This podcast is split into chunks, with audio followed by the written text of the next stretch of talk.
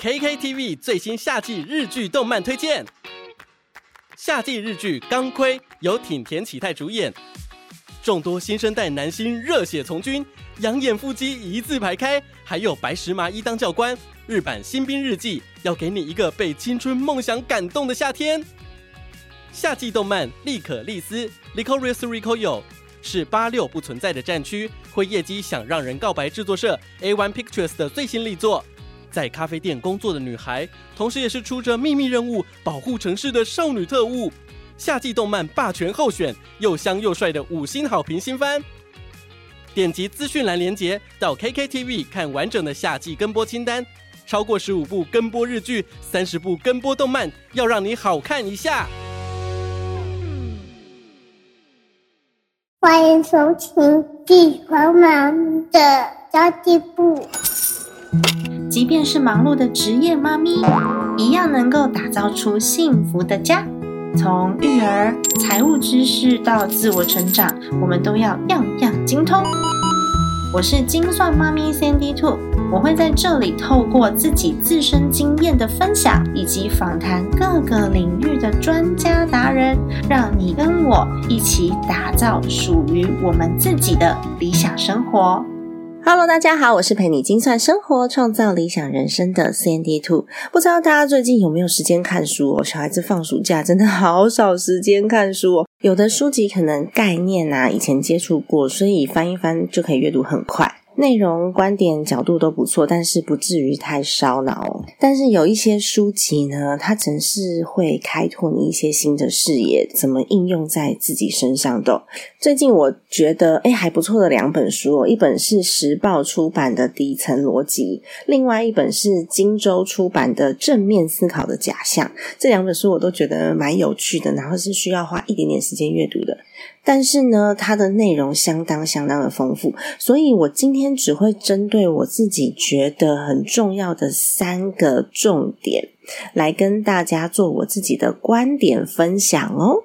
其实我们真的常常都很希望身边出现小叮当、小天使，可以立刻告诉我们用什么样子的策略、什么样子的方法可以帮我们解决问题。但是这本书的作者提醒我们，真正运作的公式是这样的：方法。等于它有一个底层的逻辑，加上环境的变数，所以其实这个环境的变数啊，差异会非常非常的大。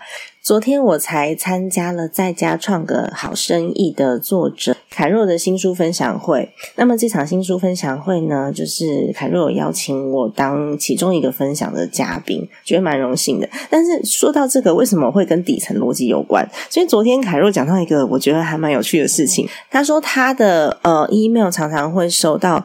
粉丝提问，有可能就是比较缺乏这些环境变数的，就是我刚刚讲的方法论是底层逻辑加环境变数嘛。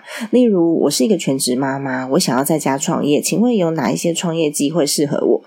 凯若形容这个叫做摸骨性的问题，可能要找算命先才有办法解决，因为资讯真的太少，无法判断。其实我常常也在我的粉丝团跟 email 会收到类似这样子的问题，例如说我帮小朋友保了什么什么保险啊，这样子可不可以呀？或者是我买了哪一支 ETF 啊？你觉得这个适合我吗？或是我现在的债务是要还还是不要还比较好？像这种问题呢，其实真的很缺乏。更多的资讯，所以没有办法给出一个方法。所以在这里呢，这本书的作者提醒我们，真正的公式是这样的：你要得出一个方法，它一定是有一个底层的运作逻辑，再加上环境变数的。而且在我们这个非常快速的新时代，一定会遇到各式各样的变数，有可能这个礼拜跟下个礼拜。就不一样了，但是呢，这些底层运作的基本逻辑，其实可以帮助我们看清楚这个事情的本质，然后去调整一下自己应对这个世界的新方法。所以，如果我们只学会了方法的话，等到环境变阴变大的时候，你自己不知道下次该怎么办。所以，学会逻辑就是学会钓鱼。而给一个方法，只是给你鱼吃而已哦。所以这本书我真的非常的推荐，大家可以点选我底下的链接到博客来，或是金石堂，或是成品，anyway 去买这本书回来看看。那今天我只会分享几个我觉得非常有启发的观点。我立刻在我的 Facebook 上面发表了一篇，就是事实观点跟信念的差异。但其实这本书讲的是事实观点跟立场信仰哦。因为我当时觉得，就是信仰跟信念有一点点相似，所以我就用信念来带过。但其实跟作者所阐述的还是有些微的差异的。不过大家知道哦，我今天也是阐述我看完这本书之后我自己的观点，它并不一定是一个事实哦。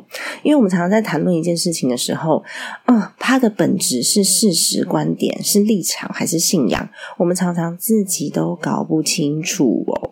有可能你认为的事实，其实只是你的观点，它有更大的格局，跟更多人不同的立场。或是不同的面向来看待同一件事情，事实是什么？事实是完全不需要辩论的，没有什么正反两方的，它只需要验证，因为基本上事实没有什么争议，它也不会有什么特别的改变。例如说，我是女生，那基本上也没有什么好争辩的嘛。或是今天的气温高达四十一度，诶，好像也没有什么好争辩的，这个叫做事实。那么观点则是我们对一件事情的看法，它有可能是你的判断的感觉，还有你的信念跟你相信的事。那观点其实就也没有什么对错啊，凡是有讨论空间的事情都叫做观点。但是有很多人他会误以为他自己解答的那个观点就是事实，所以他常常会去纠正别人的观点，因为他觉得别人错了。它是一种非常主观的认定，你觉得他错，他就错；你觉得他有罪，他就有罪。那么立场是什么？立场呢？通常会关乎到自己的利益跟自己的角色定位。比如说，站在家庭的立场啊，站在律师的立场啊，站在商业的立场啊，我们所下的判断跟得到的结论，甚至观点，有时候都会不太一样。就像前一阵子，可能一九年到二零二零年那阵子，有非常多的公司裁员。那有可能站在呃老板的立场，我如果不裁掉这一批员工的话，我公司无法活下来，会有更多的人失业。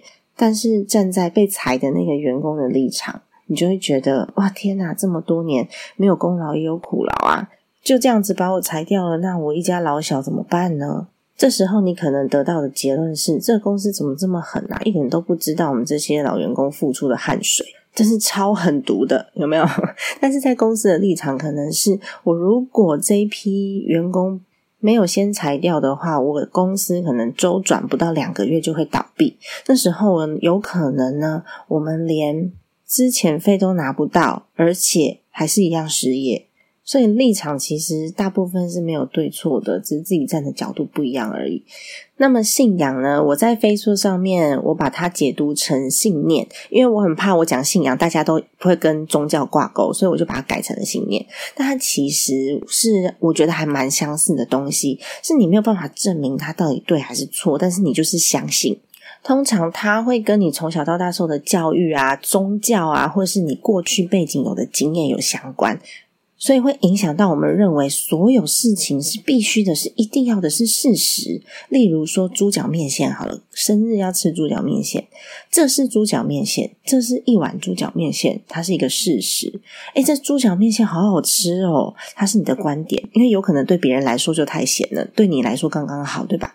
那么生日就是要吃猪脚面线才会好运。诶，他就是你一个信仰哦。有些人是生日没有吃到猪脚面线，全身就觉得很奶油的，尤其是长辈，对吧？所以这个吃不到猪脚面线就觉得很矮油，它其实就是信仰，也就是我讲的信念。例如有些国家可能从小就让孩子背诵一些内容，希望小朋友的思想全部都是长一模一样的。那么背着背着呢，这些小孩长大了，他就觉得哦，他小时候背的这些东西，从小背到大，他就是人生的真理。所以到了成人呢，他还是深信不疑，这个就是真理。有很多很多的基础的。民众他可能终其一生都没有去思考过这些结论到底是怎么来的，然后他人生就这样子过了一辈子。所以，其实真的训练小朋友的思考能力是很重要的，因为这世界真的是瞬息万变。虽然说我这样讲啊，但是我 我的儿子思考能力被训练的很好，他一天到晚在家里面跟我辩论。那其实站在小朋友好不好管理这个立场哦，他想太多事情，我真的很麻烦。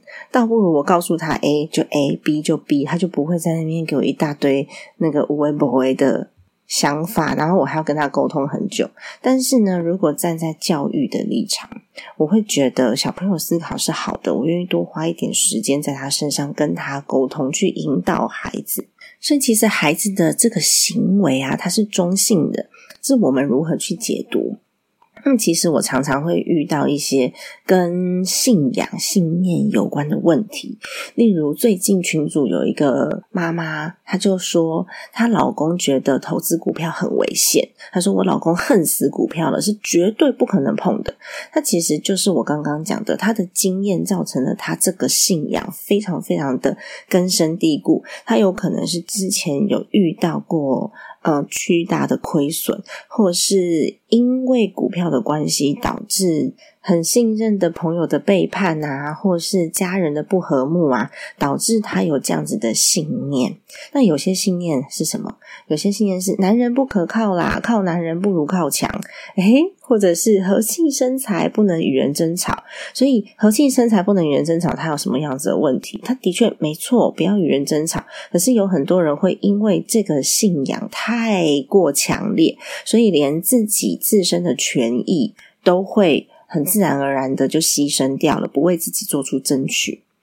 其实我们身边真的有很多像这样子的信念，就是这书里面讲的信仰，比如说好好念书，长大才能赚大钱，或是单亲家庭长大的孩子好可怜哦。谁说单亲家庭就可怜的？有的双亲的还不见得过得有单亲的幸福诶那也有人会觉得，哎，回到家就是要先打扫才能吃饭。它其实不是一个事实或是真理，但是你没有这么做的时候，你就会觉得全身不舒服。最近我有一个跟财务比较相关的案例，就是我最近就在想啊，纯股族像我自己也是纯股族嘛，不是推崇那种再平衡的机制嘛？但是其实我没有诶，我不知道大家听我的节目有没有发现，我早期曾经美股我有做过股债平衡，但是呢，到了现在，其实我自己会因为现在的呃时下的状况跟我自己的思考方向有一点不同的时候，我会有不同的。策策略，我不是一套策略用到底的。那如果你没有去思考，你会发现这么多的老师，这么多的金融机构都在讲再平衡机制有多重要啊，你就会忍不住的就去相信了。那。我最近常在思考，就是股债平衡的这件事情，股债配置这件事情是否还符合现在的市场机制？因为大部分的人做债平衡都是使用债券嘛，那是因为它单一用股票市场可以用的工具来去做平衡，但是我不能用其他工具去补足。我整体资产的平衡吗？我一定要股债平衡吗？我不能股加房地产之类的吗？一定要用债券吗？那有一种理论是说，整体市场的资金有限，所以它的资金不是投资到债市，就是投资到股市。但是我觉得最近这几年超多的新兴工具越来越成熟，例如区块链技术的出现，再加上呢这几年基准利率上升下降，这都。一定会去影响到债券，那么资金的流动会跟几十年前一样，就这么单纯，不是股就是债嘛？所以我买了股票，就一定要买债券来平衡吧？这对我来说真的是对的吗？所以我自己就会去思考这些事情，但是我也不会告诉人家说这是对还是错，这就是我的观点而已。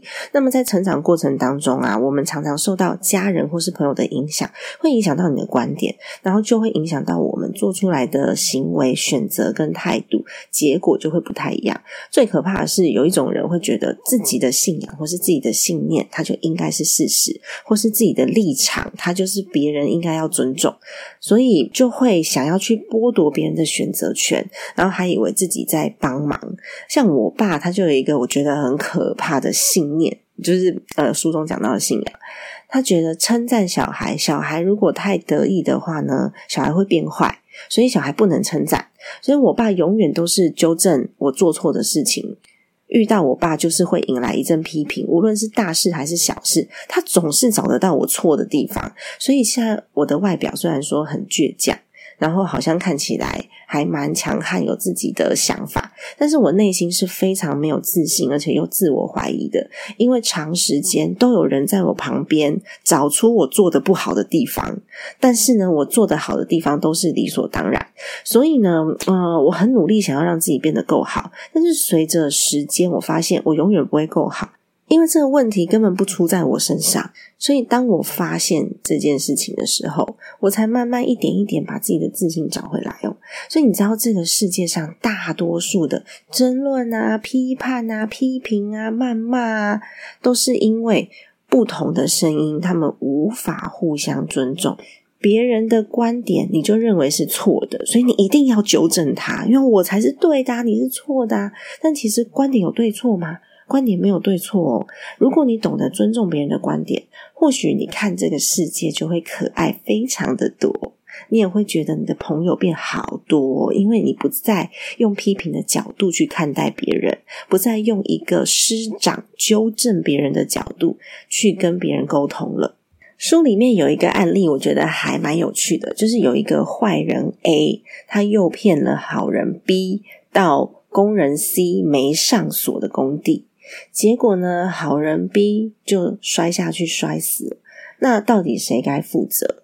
那其实真的，如果呢，在台湾我们这么言论自由的地方，你就会发现下面有很多人开始留言啊，想说：“哎，工地干嘛不锁啊？那个工地不锁很危险哎，当然是那个 C 的工人要负责啊。”然后就也会有人讲说：“当然是政府要负责啊，这个管控的这个机制没有做好嘛，对不对？”或者是说：“哎。”为什么这个坏人这么坏？你要把好人诱骗进去啊？那也有可能会有人觉得说：“哎，这好人怎么那么容易就受骗了？他得为他自己的行为负责啊！”那书中就提出了三个不同的观点了。以经济学的角度呢，如果说是成本最小要阻止灾难发生，那应该是工人，所以工人要负责。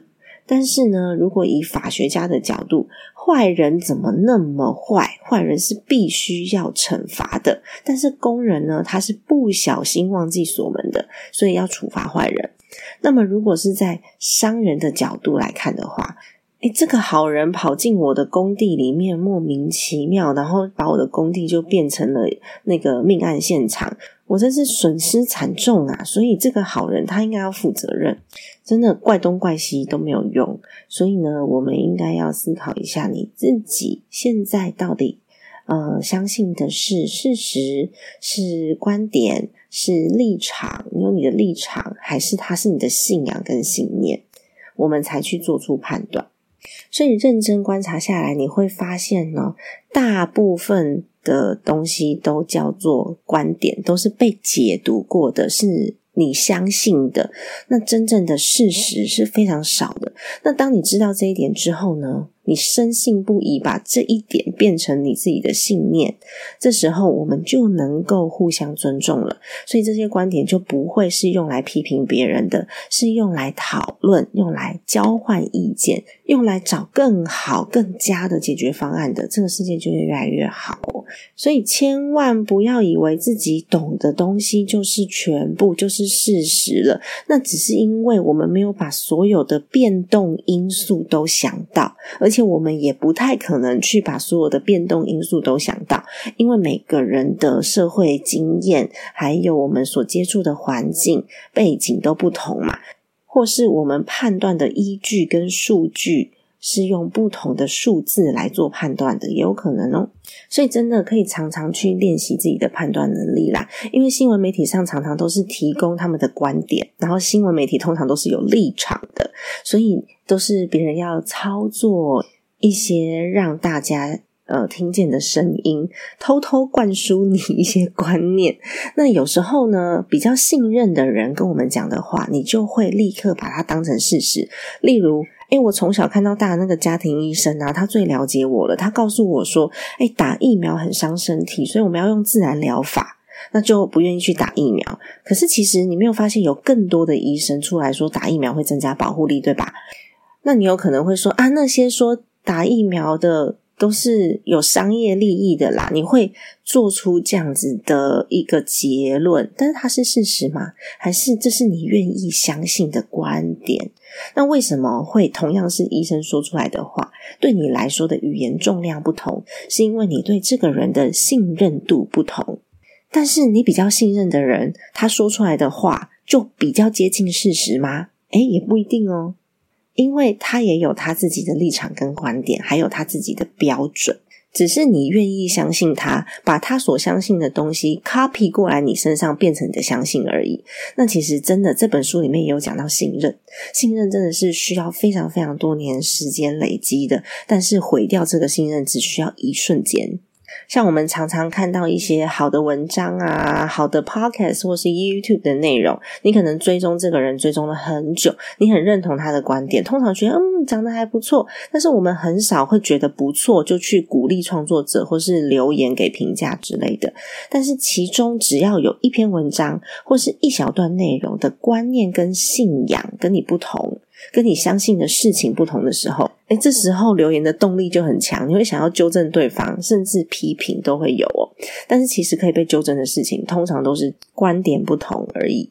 那么我们对于自己身边的人啊，总是信任感比较高，是因为我们有相处往来过嘛。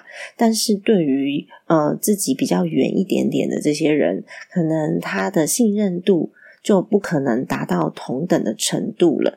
所以，不管我在我的 p o c k e t 内容里面讲的是，呃，你相信的，或是你不相信的，是跟你的观点相同还是不相同，我。可以很诚实的告诉大家，我的 podcast 的内容呢，几乎百分之八十是我自己的观点，也许有百分之十八是信念，只有百分之二或是三是事实。因为很多很多的事情都是有讨论空间的哦，我绝对不会告诉大家我讲的就是对的，我讲的只是我的看法跟我所相信的而已。进广告喽，我们待会就回来。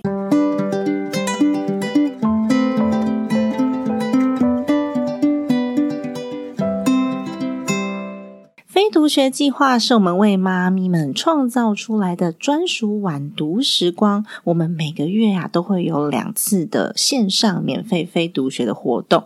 我们透过孩子睡着之后的一个小时。我们来读一本好书，讨论一个议题，或是呢，请妈妈达人们来分享自己个人的专业，甚至我们会请到专业讲师来分享一些妈咪们会在意的一些议题哦。那在这一个小时之内呢，我们一起学习，共同来分享，让你不再一个人面对生活与家庭的责任与挑战哦。更棒的是，这样的资源呢，我们是免费开放出来给大家的。那么之前我们讨论过几个主题哦，例如塔木德的亲子财富课，以及准妈妈如何看懂新生儿保单。那也有请到特教老师来告诉我们如何培养孩子自己玩，能教出主动力和自律力的能力。要如何读对书，才能让我们把书中的能力应用在自己生活上，让自己的收入越来越高？以及如果有财务冲突的话，夫妻要如何开始沟通理财？这么多的主题，我们都是开放出来免费让大家学习的。如果你想要观看我们过去所有主题的回放，并且获得讲师用心准备的简报的话，欢迎赞助我们的非读学计划，我们一起陪伴彼此前进，我们一起成为孩子最棒的榜样以及人生的导师哦。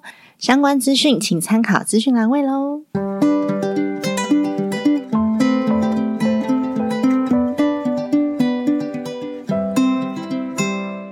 许我们相信的这些事实哦还不够全面，或是我们很容易被表象或是自己过去的经验来蒙蔽了，看不清楚事情的本质。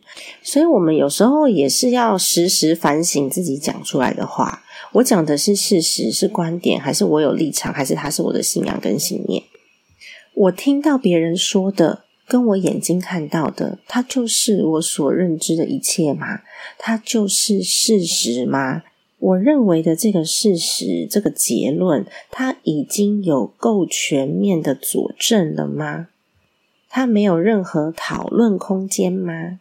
如果我们好好去想这几点的话，你会发现，诶，让我觉得生气的事情越来越少了。因为我怎么气都是在气自己，然后想要辩论，想要呃强压自己的思想在别人的脑袋里面，那都是我自己的问题。这时候呢，其实说实在的，你看不顺眼的事情就会越来越少，听不顺耳的事情也会越来越少，因为它就是别人的观点而已。当你越能尊重别人的时候，你就会发现这些不同的声音其实都可以给你带来不同的思考面向跟启发，你反而会感谢对方哦。那么最后，我想要分享这一本书的另外一个小小的章节，篇幅不会太多，因为我发现这个部分呢，我之前有分享过了，再请大家回去听旧的那一集就可以了。这个作者有讲到，那些能帮到你的人，不是你的人脉。只有那些你能帮到的人，才是你的人脉，因为我们可以帮到的人的程度哦，决定了我们是谁。当我们成为一个优秀的人的时候，我们才有机会帮到优秀的人。否则，这些优秀的人是不需要你的帮忙的，你永远不可能成为他身边的人脉。所以，很多人都误会发展人脉就是要到处去参加活动啊，然后要经营 Facebook 啊，大量加好友啊，加到这个几千个好友有没有？或者是哎，要很讨好别人呐。要去交换名片啊，然后要发信给他说：“哎，我很高兴认识你，什么之类的。希望哪一天呢，这么多的名片里面，或者是你 Facebook 这么大量的好友里面，有一天可以帮上自己的忙。哎，如果你是以这个嗯想法，就是这些人有也许可以帮上自己的忙为出发点的话，他就是不太正确的一个交往，因为。有可能这些人有一天他需要你的帮忙，就代表你的能力提升了，所以你应该要发展自己的能力。像我自己也是啊，我帮不到的人，我也不好意思开口要人家帮我忙，所以我帮得到的人，就会是能力跟我差不多相当的人。那么这本书的作者也有讲哦，如果你想要累积人脉，你就要不断的累积自己的价值。不断的输出自己的价值，当你能帮到越来越多厉害的人的时候，你的人脉网络才会变得广，你的人脉品质才会高。所以，当我们自己本身就是一个有价值的人，自然就会吸引到跟自己一样的人，或是一样优秀的人。所以，其实只要做好自己本身应该做的，然后去帮助别人。反过来就会有很多的机会来找你，因为我们像我们做那个创作也是一样嘛。我们用心经营的内容，然后经营我的 podcast，这些曾经听过我的内容而有所启发，甚至被帮助到的人，有一天他们有任何的机会要找人合作的时候，我相信有可能也会主动来找我，几率比较高。那这个部分呢，其实我发现我还蛮早期的时候就已经有讲了这个主题了，是第一百八十五集，它的题目是以终为始，你应该要拒绝的无效社交，把时间用在重要的人身上。一百八十五集的时候讲过这个主题，大家可以去回听哦。那么今天我也会小小的广告一下《金周刊》金周学堂的周休七日月领七万的退休财务自由特训班。诶我觉得我跟《金周刊》超有缘的耶，因为我之前有一个朋友，他也是在负责那个《金周刊》Podcast 的，是我曾经访问过的一位妈咪哦，他现在在《金周刊》的 Podcast 频道服务。当我访问他的时候呢，其实他还没有获得这样子的工作，所以我们并不是利益交换来的，我们是朋友关系来的。那接着呢，也是因为这样子的关系哦，我的书籍在出版的时候，他就立刻把我的书拿给了《金周刊》的编辑，所以《金周刊》呢也有曾经公开推荐过我的书，他写过书摘，而且好像好像有两篇还三篇哦，所以你就会慢慢发现，有些事情真的是强求不来的。经营人脉的顺序，我们不应该是汲汲营营的，一直很想要别人给你资源，应该是反过来，我们要先把我们的价值呈现在别人的面前，即便是无偿的帮助，我们都应该要去做。先把自己经营成一个优秀而且有利用价值的人。这边讲的利用价值是正面的，不是负面的。因为当别人他可以用到你的时候，代表着他们的认可。所以呢，如果说这些优秀的人需要你的帮助，那么就去帮忙。不是说不够优秀的人你就不帮他们哦，因为每个人都有自己的长处跟短处。这些我们以为他不够优秀的人，他可能在他自己的领域是非常卓越的。那么刚好呢，这个主题呀，我在第一百八十五集以终为始，你应该要拒绝的无效社交，把时间用在重要的人身上。在这一集里面，我有比较大的篇幅去讨论到这个观点，刚刚好英雄所见略同，让我觉得很骄傲。那么听过这一集节目之后呢，如果你之后再听别的节目或是听我的 podcast，你就可以去分别一下，哎，这到底是事实、是观点、是立场还是信仰？你会发现哦，大部分真的都是观点呢。然后观点不论对错，一定要记得这件事情哦。观点是不论对错的，真的对人有害的事情呢，大部分又都会立法去管制。我们只要想一下，诶，这件事情是我觉得，还是它是一个事实？有没有讨论空间？这样真的可以让人缘变得比较好哦，因为其实大部分的人都不喜欢别人一出来就指责你的不是，而且呢，有可能就只是一个思考的方向不同而已，还有我需求的不同、想法的不同、出发点角度的不同、角色的不同。所以，如果你发现你是这样子，很容易用自己的想法。去定义别人的人呢，可以开始做这样子的练习哦。你知道，在国外生活，为什么他们总是可以讨论一个议题，讨论的非常的热烈？有时候甚至有一些些激烈的辩论之后，还可以就是兄弟相称。而且其实真的，你有没有发现欧美国家的酸民的比例比较少？我不是说没有，我是说比例比较少，是因为大家相对都会比较客观的去看待、尊重对方的想法。因为毕竟在欧美国家比较文化大熔炉啦，他们有可能什么民族、什么宗教的、什么肤色的人、什么语言的人都有，所以他的思考面向就会稍微比较多元一些，然后大家可以接受的那个差异的 range 比较大。我最近因为练那个英文听力呀，所以我就在看那个 Disney Plus 里面有一部《火线救援》，然后里面有一个演员，他是饰演女性的消防员，然后他是呃伊斯兰教徒，所以呢，通常他们女生是不能够抛头露面的，她就会把她整个头发都包起来。但是在一次救援行动当中呢，她的那个头巾就飞走了。当她的头巾一飞走的时候，所有周边的人，她认识的朋友都。跑过来把他给挡住，而且他们是用背面挡住哦，我就觉得天哪，这真的是不同文化的互相尊重诶不然站在我们自己的角度，你就会觉得啊，就是头发露出来而已啊，那会怎样嘛？又不会怎么样。所以其实真的就是文化上面的差异，互相尊重。就像外国人，他们把奶奶直接掏出来喂母奶，诶，在大庭广众之下，大家觉得那是一个自然现象。但是在台湾，我们就一定要用喂奶巾遮住嘛。